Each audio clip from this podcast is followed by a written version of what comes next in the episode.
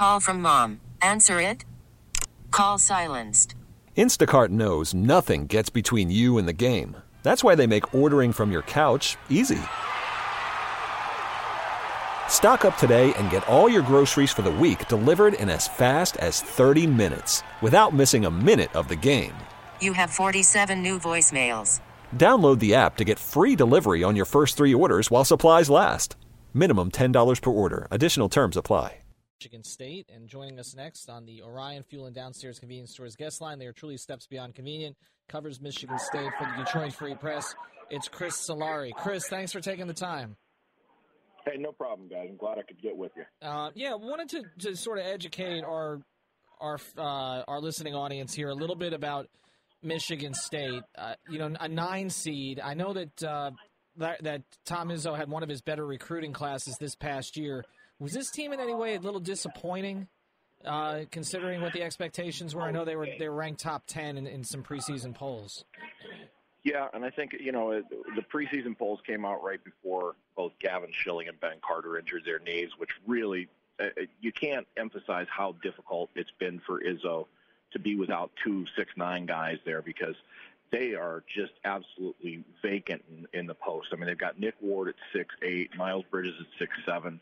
They're playing Kenny Goins at six six, out of position at, at the five, um, and that's it. That's all they got over six six. I mean, over six five.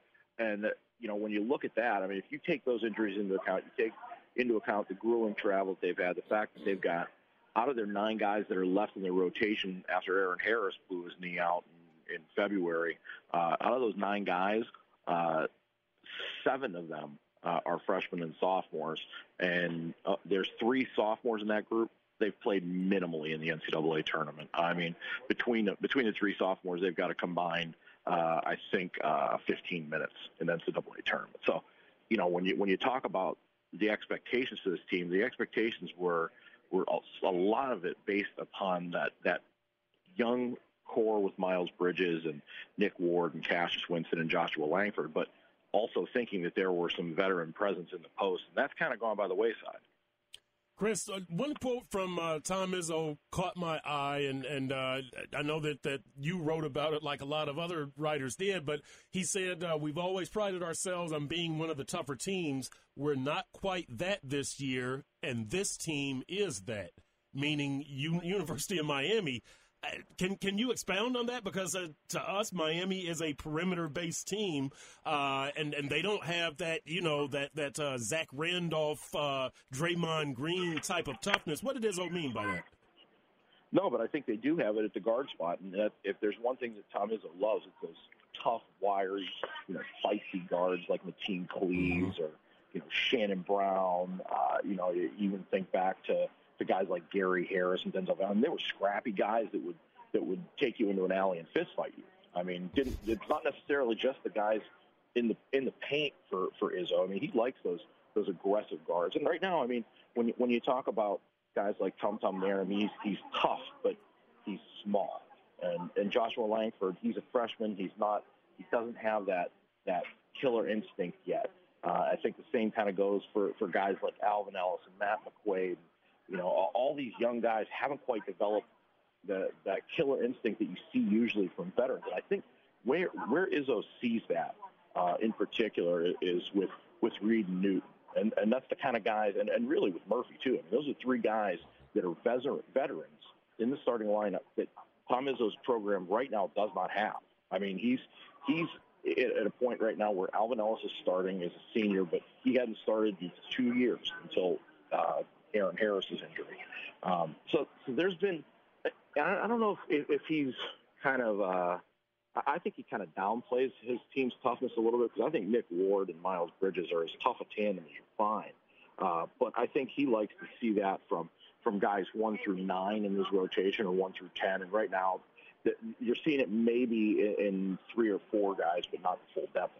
Talking to Chris Solari from the Detroit Free Press, he covers Michigan State. Michigan State, the nine seed uh, opens up against Miami on Friday. So Miles Bridges, uh, we, we we noticed down here that Pat Riley was checking out the Big Ten tournament. I figured one of the guys he was looking at was Miles Bridges. Uh, I, I, guess a foregone conclusion that he's going to come out. Uh, what have you seen in his development this season? Well, I don't know if it's a foregone conclusion. He's a different kind of guy. Um, you know, I'd still probably put it or somewhere around 90, 10, maybe, you know, in that range. I, I think he, I think if you just look at his body of work, you're talking about a guy that plays above the rim, can can attack with the ball off the bounce. Uh, you know, he's comfortable. He, he's comfortable attacking, but he's learning how to do it better out of the post. And, and out of necessity for this team at six seven, I mean, he's probably more of a wing guy at the next level. Um, but he needs to develop some of those post moves. And, and he's a guy that's got so much on his shoulders. I mean, and, and has responded. I mean, you know, you look at his numbers at 16, 7, and 8, 3 a game. I mean, he's blocking shots. He's playing over 30 minutes a game. Uh, he had an ankle or that ankle foot injury uh, midway through the year that kind of limited some of his development. But you know, there you, you watch the game that he played against Purdue and he went off to 33 points. I mean, this is the kind of guy that could really lift a team in the postseason if everything starts clicking and, and if guys around him start making some things. But I, I believe that, you know, the, the game plan for Miles Bridges is you know he's going to get his. Make sure he's not getting those highlight dunks uh, and make sure he's not beating you from three and then let everybody else around him try and beat you. Hey, uh, Chris, real quick here. Um, last year in the tournament, Michigan State, uh, the, the, the 15-2 upset, they, they lose to Middle Tennessee. Um, any any lingering effects of that? Any talk about that? How, what is that? Is that all totally dismissed now? well, all those guys are gone pretty much. That's yep. part of it. You know, when, when you look at this roster, I mean, the only guys who played significant minutes are Tum Tum Nairn and Alvin Ellis, and the and Matt McQuaid a little bit. The rest of those guys, you know, there's four freshmen, there's three sophomores. Two of them really didn't play much during that stretch run last year. So I mean, it's just a, it's a clean slate. I mean, and it's been such a different year for Tom Izzo in that respect. You know, it was very much like that game uh, against Middle Tennessee was a reset button, and they knew they were moving forward with all these talented freshmen. But I don't think Izzo didn't project and see what would have happened with Deyonta Davis leaving to the NBA, then Ben Carter and Gavin Schilling having their knee in, knee injuries. I mean that that has really put a, a change in this season, and it, the focus has been more on trying to get through game to game with that. No one's really talked about or thought about Middle Tennessee really since the summer. Chris, thank you for taking the time. We appreciate it. You got it, guys. Take care. All right, that's Chris Solari from the Detroit Free Press. Uh, this episode is brought to you by Progressive Insurance. Whether you love true crime or comedy, celebrity interviews or news, you call the shots on what's in your podcast queue. And guess what? Now you can call them on your auto insurance too with the Name Your Price tool from Progressive. It works just the way it sounds. You tell Progressive how much you want to pay for car insurance, and they'll show you coverage options that fit your budget. Get your quote today at progressive.com to join the over 28 million drivers who trust Progressive. Progressive Casualty Insurance Company and Affiliates. Price and coverage match limited by state law.